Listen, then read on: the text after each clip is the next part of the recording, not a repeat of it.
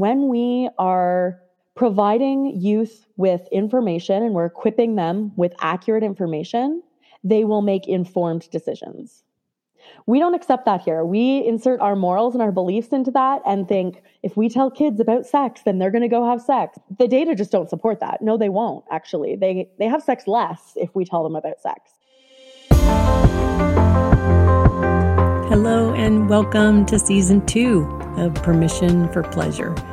I'm Cindy Sharkey, your host, and I'm delighted you're here for this episode. We're going to discuss a topic that's near and dear to my heart, and that is comprehensive sex education. I'm sure you may have heard me say silence is the enemy when it comes to sex education. Well, friends, today's guest, her life work is breaking that silence. We have Dr. Kristen Mark with us who is the Joycelyn Elders Endowed Chair in Sexual Health Education and tenured professor at the Institute for Sexual and Gender Health in the University of Minnesota Medical School. Her work examines the importance of comprehensive and inclusive sexual health education and sexual well being throughout the lifespan. I love that. Welcome to the show, Dr. Mark. Thanks for having me, Cindy. You have a lot of research and projects going on. So, you have an abstinence project going on that I would love to hear more about. Yeah, the Abstinence Project. I think when some people hear that name, they think, they initially think, like, oh, that's not quite what I thought you'd be doing. but that's sort of the purpose. Um, the purpose of the Abstinence Project is to expose the harms of abstinence only sex education and um, really promote comprehensive, inclusive sex education as the only viable option for sex education. And it's done through the art of storytelling. We find that when people are told more of a personal story when it comes to issues that they have strong opinions about or that they maybe don't know a lot about, then that personal story can go a really long way in bringing people onto a greater uh, understanding, appreciation, even just empathy for a cause. And so we called it the, the Abstinence Project on purpose because we really wanted to make sure that when somebody Googles abstinence only sex ed or when somebody Googles like abstinence, that they come across our site as one of the first places that they go in order to make sure that they know that there are actually harms associated with abstinence only sex ed. And abstinence is certainly an important component of comprehensive sex ed. It just can't be the only message. Yes. Okay. And how did you come to this work exactly? You know, just a few moments about how you came to this work and why it's important to you. Yeah, I think it's really important in large part because, I mean, when I was growing up, we did not have comprehensive inclusive sex ed. I grew up in Canada and there wasn't any of that there. I began teaching at a university level, and none of those students were getting comprehensive sex ed. Their first exposure to it was really in the context of my undergraduate course. Now I see too, now that I'm more mid career, I still see that we aren't getting comprehensive sex education in the schools. So these are multiple decades long of a history of people not getting inclusive and comprehensive sex ed. So if they're not getting it in the schools, where are they getting it? The answer to that is really nowhere, actually. so we need to find out ways to integrate these messages about how to pursue a healthy sex life and how to pursue healthy relationships and how to express consent. And like sex education is far more than just like the behavioral act of sex it encompasses so much more than that. And we need to be teaching young people about that to empower them to make decisions that are good for their own lives. So that's really what drove this project and what drove me getting into the sex education world. Additionally, a lot of people are really uncomfortable talking about this stuff, as I'm sure you know in your work. And I'm not. so I felt like um, early on in my undergraduate career, I started to sort of realize, like, oh, a lot of people are really uncomfortable with this stuff. And I'm not, and I find it fascinating. So maybe this is a field I should explore. Well, I'm so glad that you did, Kristen. And this is such important work. And I, I kind of have a saying of we're all homeschoolers with our children when it comes to sexual health education really trying to encourage parents to to be the sexual health educator in their home and they can they they really can do it and their kids want it to be them it is a little work to empower and give parents confidence to do so especially like you said, when we all grew up with none. Right. So that's the problem with relying on parents too, though, right? Because parents don't necessarily know what to teach. They don't know that content. They don't know how to go about it properly. Like the number of parents that I hear from who are like, I just don't even know where to start. Or how many parents are really uncomfortable talking about it. And honestly, talking to your parents about sex is kind of hard if your parent is like squirming in their seat. so if we could, you know, find ways to educate parents and to make parents a little bit more comfortable with this stuff, that would go a really long way. And I would love to see parents be more comfortable with it and and kids want that from their parents, but at this point I find that we just have a really long way to go in educating everyone to be able to get to that spot. Well, and the education is not just for the kids. The older I get, and I'm in the over 55 crowd, right? So the older I get, the more I realize that the comprehensive sex education needs to just continue throughout our lifetime. Because as we age and change, we still don't have the, you know, as a nurse, I'll bring in things about, you know, what erectile dysfunction is versus just being dissatisfied with your, your erections, right? I'm just using an example. It's it's like so many people my age don't know anything past, you know, this, this, and this in high school and college, and then here we are. Yeah, across the lifespan for sure. I mean, and even just look at attitudes toward people as they age engaging in sex, right? We see like so many negative attitudes around that. But wouldn't it be so great if we could have healthy sex lives until the day we die? Like that would be amazing. I'm raising my hand over here. Exactly. Everyone should be able to have that, and that should be celebrated rather than something that we sort of stigmatize in our culture. Yeah.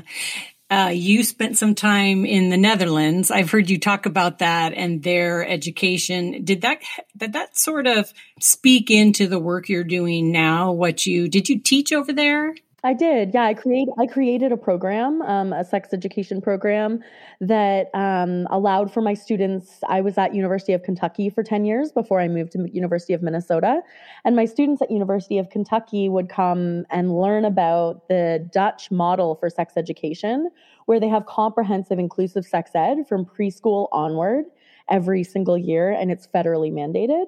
And so we learned from that system and what that looked like and how it was developmentally appropriate at each age and the strategies that they used in order to implement sex education in that way. And we tried to bring some of that back to um, the state of Kentucky, which is, as you can imagine, an interesting um, an interesting cultural context to contrast that against. I'm also I'm going to be running that program again in 2023 through University of Minnesota, um, where we'll do the same thing, where we take students there and learn about their model. Now they're far from perfect. I would say they're doing a lot of things right and their STI rates show that they're doing a lot of things right. Their unintended pregnancy rates show that they're doing a lot of things right. Both of those rates are very low, um, comparatively speaking, especially to the United States.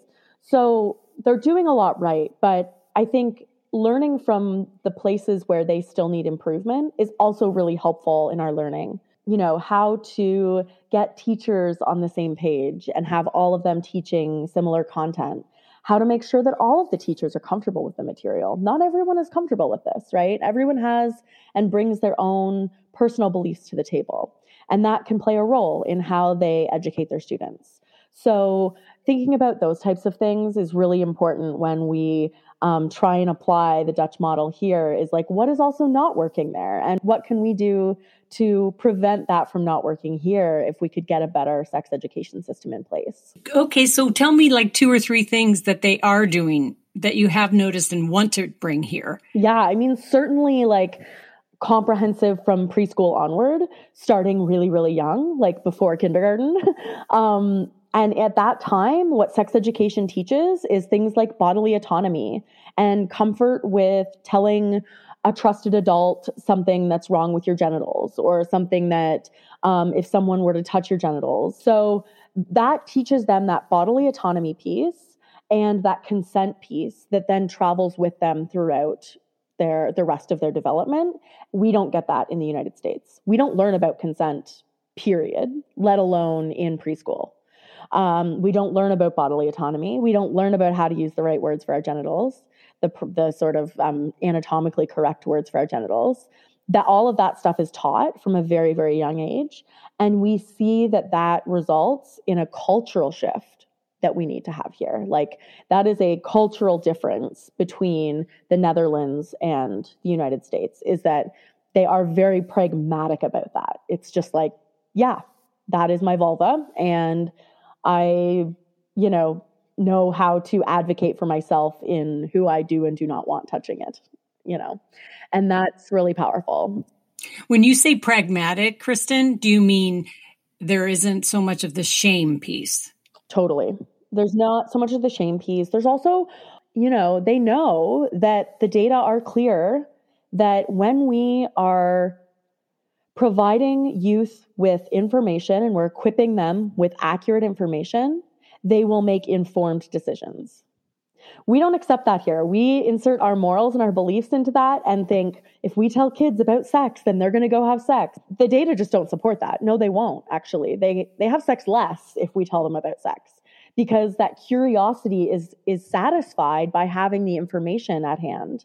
Whereas if you if they're left to figure that out themselves, if they're left without that information, then that curiosity they explore that and they want to know more information. And how do they find out that information? Well, they talk to their friends about it and they experiment and they try and find out themselves.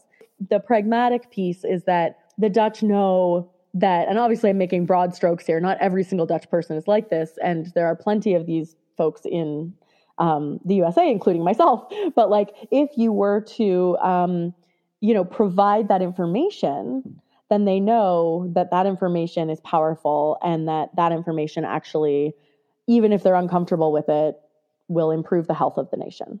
And that is, that's the piece. It's interesting because I'm thinking even if we could normalize the curiosity for kids, the curiosity for teens, the, the, curiosity for young adults. I mean, that curiosity is normal. It, it is a way we're wired, and especially kids sometimes we get a less curious the older we get, but I'm just listening to you say, you know, to give education to uh, satisfy the curiosity instead of maybe unhealthy behaviors or unhealthy sources or you know all of that. That's fascinating to me. That piece of it. Yeah, and isn't it wonderful that we're curious? Like that's such a wonderful component of the human experience. And why don't we sort of um, cultivate that and allow for us to explore that. In the Netherlands, for example, their science museum is called the Nemo Museum in Amsterdam specifically. The Nemo Museum has an entire floor dedicated to puberty and sexual and gender and relationship development. And this floor is in is in is meant for teenagers to go and explore and find out more information. There's a section that's closed off a little bit that is um, more sexually explicit, and you have to be 14 years old in order to enter that section, but 14, right? Because that's, you know, the normal age within which kids start to really have curious questions about sex. And in that section, there is more sexually explicit things like um, they have a recording of someone orgasming during masturbation and they explain what masturbation is and why someone might want to orgasm all scientifically sound and a a 14 year old or up can go in there and put headphones on and can listen to someone orgasm and can know what that means. And that is just incredible to me. I mean, we would never have anything like that here. They also have all of these sex toys on display and they have all of this, like, it's just sexual pleasure is a human right. And they acknowledge that there and we just don't here. Well, sexual pleasure is one of the big pieces that's left out of sex ed in the United States for sure. It's, I think it's a lot of why I'm doing what I'm doing, right? With the Permission for Pleasure podcast. I find that, that especially women don't have framework for pleasure as being you know any part of their education and then there's not a real understanding about what that means for them and what's available to them. And so you're, you have done some, you've done some work in this area, Kristen, specifically on pleasure. Right. We just published a paper. Um, so the World Association for Sexual Health just um, released a declaration for sexual pleasure in um, really declaring sexual pleasure as a human right and as an integral p- component of sexual health and sexual well-being. And so, in a special issue of the International Journal for Sexual Health, we published a paper that looked at what empirically is happening with the integration of sexual pleasure in the context of comprehensive and inclusive sex education. The answer to that is not much. And we propose why it is very important to moving forward integrate sexual pleasure into those models of sex education, inclusive and pleasure centric sex, education, and why that's important. And we um, came up with a conceptual model that really outlined how we see sexual pleasure fitting into all of these components of sexual health. Like teaching people about sexual pleasure is crucial for understanding things like um, sexual consent and agency and understanding that the pursuit of pleasure is different than the pursuit of power, right? We see with sexual assault, power is at play. It's a power play. It's not about pleasure in that context.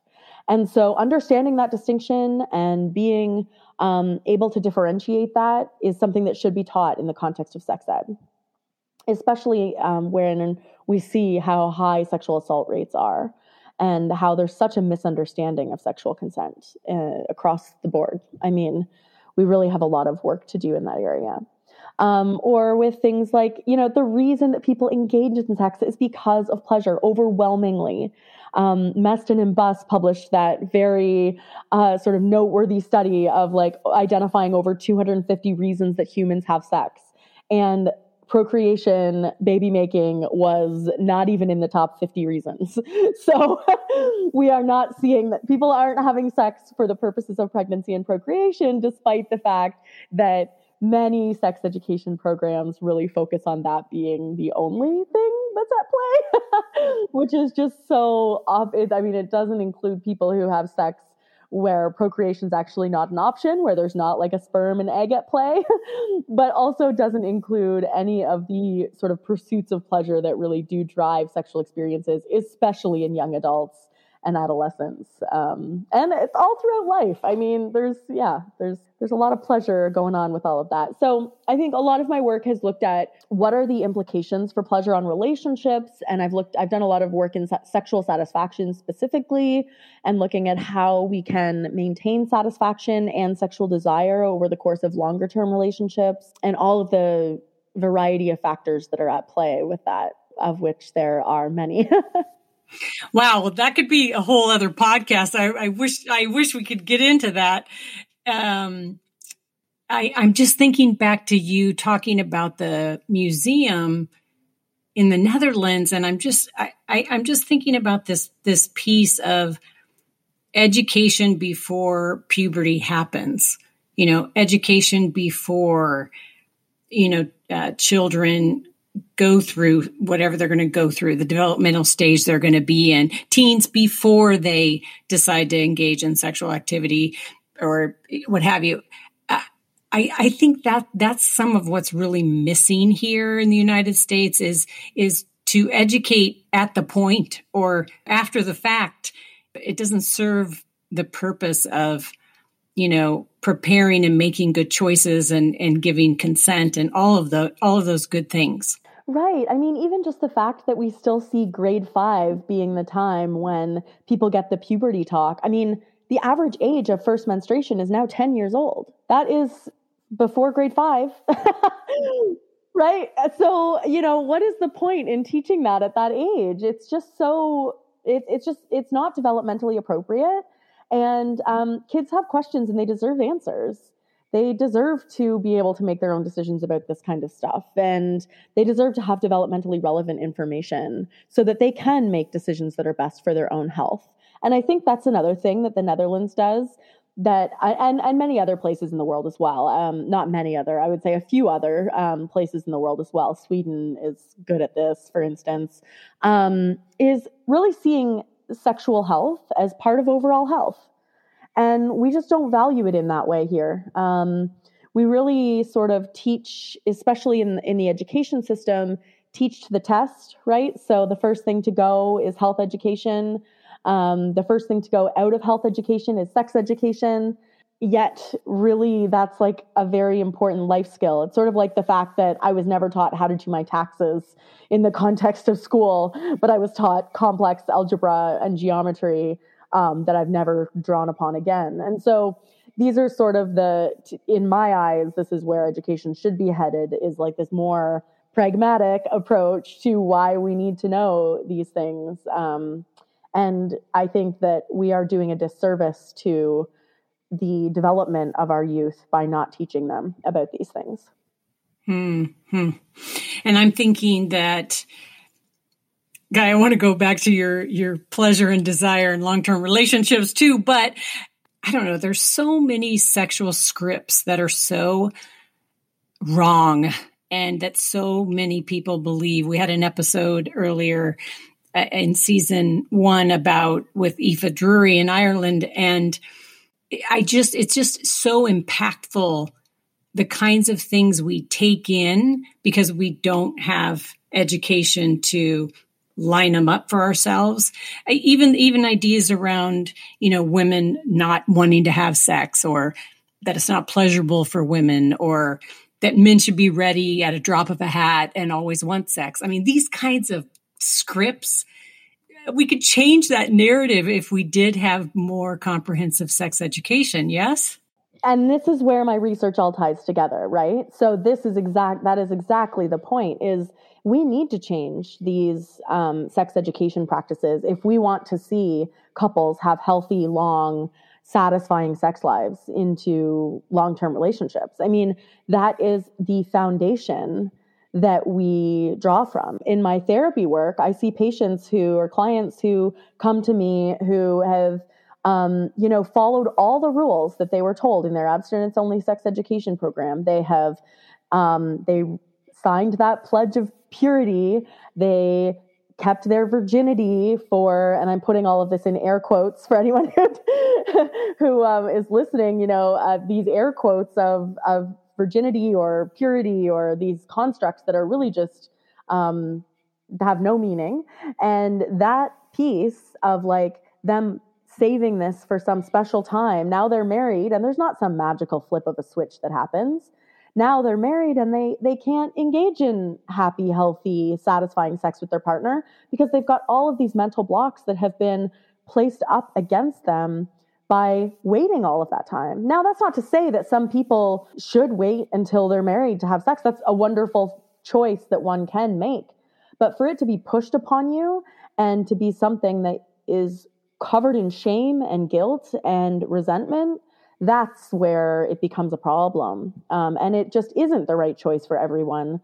What I'm seeing in the abstinence project that I'm loving is the fact that this has wide sort of implications for all sorts of people. Like, it impacts your sexual messages. Yes. It impacts your satisfaction in your long term relationships. Yes. It also impacts people who were molested as kids and the sort of what that meant to them and how that was kept a secret because of it.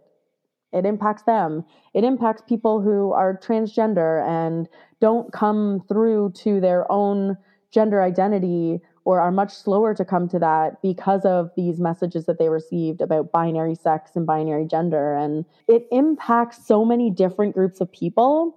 And that's what I think is so important about it is that it's just so far reaching you know, the many years I've worked with women mostly, I've just seen this played out over and over and over and time and time again. And um, I'd be curious. Well, just give us a couple tidbits from your long term relationship, your research on that. I'm sure you've investigated the desire, desire styles, uh, all the misunderstandings people have about that could you speak to that a little bit? Because I know your research on that. Yeah, yeah, definitely. Um, yeah, a lot of my research is in like desire discrepancy in particular. So when one person has higher or lower desire relative to their partner, and um, I think something that that is really that you mentioned earlier about men's desire and how it's just always ready and always willing, and you know men just can have sex at any time and should always want to. That can become a real disservice to men and to women and to everyone because then once they end up experiencing low desire it's like they're this you know person who they're they're outside of the norm they're not able to seek that help and so that can end up being a really problematic um, piece of that puzzle. One of the main studies that I think um, I like to draw upon when thinking about maintaining desire in long term relationships is we reviewed, we did a systematic review of all of the literature in how to maintain desire in long term relationships and found that they could be classified into three sort of levels of impact on your relationship. So, one is these individual level. So, this is things like how stressed out you are, whether you are experiencing satisfaction outside your relationship, like are you feeling, you know, are you feeling good in your friendships, in your work environment, all of those things.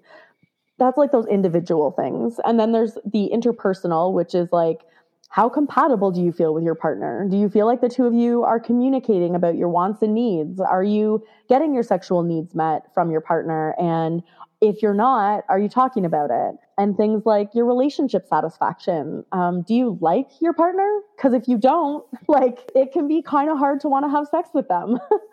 and that's completely normal. um, and then there's the things that are more societal, that are these like, um, like the sex education and the cultural norms that we have, and how egalitarian your relationship is, and the extent to which you feel like an equal to your partner and how we socialize men and women differently when it comes to sex. Women need to be the gatekeepers and men need to be the pursuers and the knocker downs of that gate. And that is super problematic dynamic that we have grown up learning.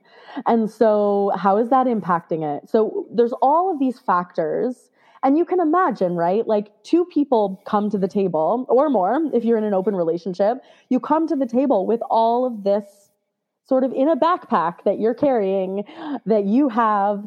And all of those things then need to be considered together. So, inevitably, you're going to experience some issues with desire. You're going to experience some issues with desire discrepancy. That is just part of it. It's how you navigate that. And couples who navigate it together, so who don't turn away from each other and be like, okay, I know that this is my problem and I'm going to try and solve it by doing this, this, and this on my own. That's one way to approach it, but it is not nearly as effective as sitting down with your partner and coming up with a dyadic solution where the two of you work together to find ways to address the scenario. And you can imagine why that works, right? Like that's forcing you to sit down and actually talk about it. It's forcing you to address the issue. You're learning about each other's needs and wants in a way that you wouldn't have been otherwise. So it makes sense that that would be the thing. But so often we see people pursue fixing this on an individual level, and that's just not nearly as effective. And so we we really um, encourage couples to approach this together and not sort of pathologize one person for having the low desire in the relationship. There's a lot of different reasons why you might have low desire. And a lot of that response is completely normal. Because I do think that's that's a lot of why the first question from so many people is am I normal? Because they have no framework for what is normal or what they've seen um, either in media or however they've seen it depicted, you know, it, it's not normal. So this is the coming back to the comprehensive sex education pieces that provides a lot of framework for normal. So many think that, you know, something's wrong with them or they're broken or they're not normal. And it's a rare, it's a rare person I meet with that I'm like, yeah, we have a real problem here. it's usually, you're really okay. Right. I know. And so many people do just need that re- reassurance, but they're not getting that from their partner, perhaps because their partner, because it's with their partner that they're having some difficulty. Learning that there is such a wide variety of normal when it comes to sexual health and sexuality and sexual expression um, is an important and like pretty powerful discovery, I think, for a lot of people. Absolutely. Let's wrap up with c- coming back to your project that you're currently working on, the Abstinence Project. And you talked about stories, right? I, I think I would love to, before we wrap up, for you to give an example. Like you talked about the backpack as you know, in that that analogy. I love that. Do you have a story possibly off the top of your off the top of your head that that has worked well with the project or that you did recently that you want you could share? So the way the project works is people go to the website, which is theabstinenceproject.com, and they submit their stories. So people are submitting their own stories of how abstinence only sex education impacted their sex life or impacted their gender development or impacted their se- sexual identity development. And so there's all of these stories that are on the site. So you can go to the site and you can actually read all the stories and or you can go and submit your own story.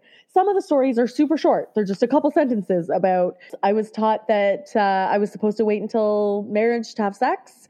I waited until marriage to have sex and it didn't work. I couldn't have sex. So I thought I was broken and that ended my marriage. You know, that is a very simple, very clear, short story. So not all of them are these like long stories. And then others build this beautiful narrative of of their childhood. You know, a few that were that have been so powerful are ones where like someone was molested when they were young and didn't tell anyone and these are the reasons why is because they were really taught through abstinence only sex education that they weren't supposed to talk about that and that that was bad and that that was dirty and so they just labeled themselves that way or I think, you know, one of the stories that actually inspired this years, this project in my mind years ago was a, the story of Elizabeth Smart. She talked about how when she was in Elizabeth Smart, just to remind any of you, was um, captured from her bedroom, kidnapped, uh, raped many times, and then she escaped. She eventually did escape. Uh, this is in Utah. And so she talks about how in sex education, she was taught that she was like, that once you have sex, you're like a chewed up piece of gum. And nobody wants a chewed up piece of gum.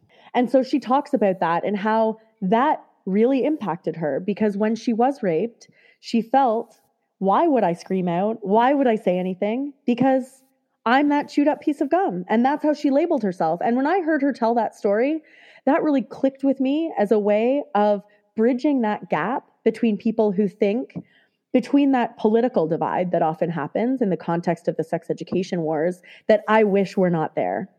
And I don't think it should be there. I think that there are a lot of people on every side of the aisle that would agree that it's really important for us to be not teaching about a chewed up piece of gum, right? For the exact reason of Elizabeth Smart's story. So that's where storytelling to me becomes really important is it allows you to have that connection to a story and have that that piece.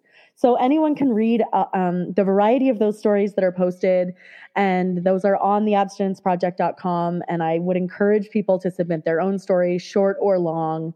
Um, and yeah, I, I think it's just like a really great teaching tool. I think it's a really great way to think about what the sort of far reaching implications are of sex education.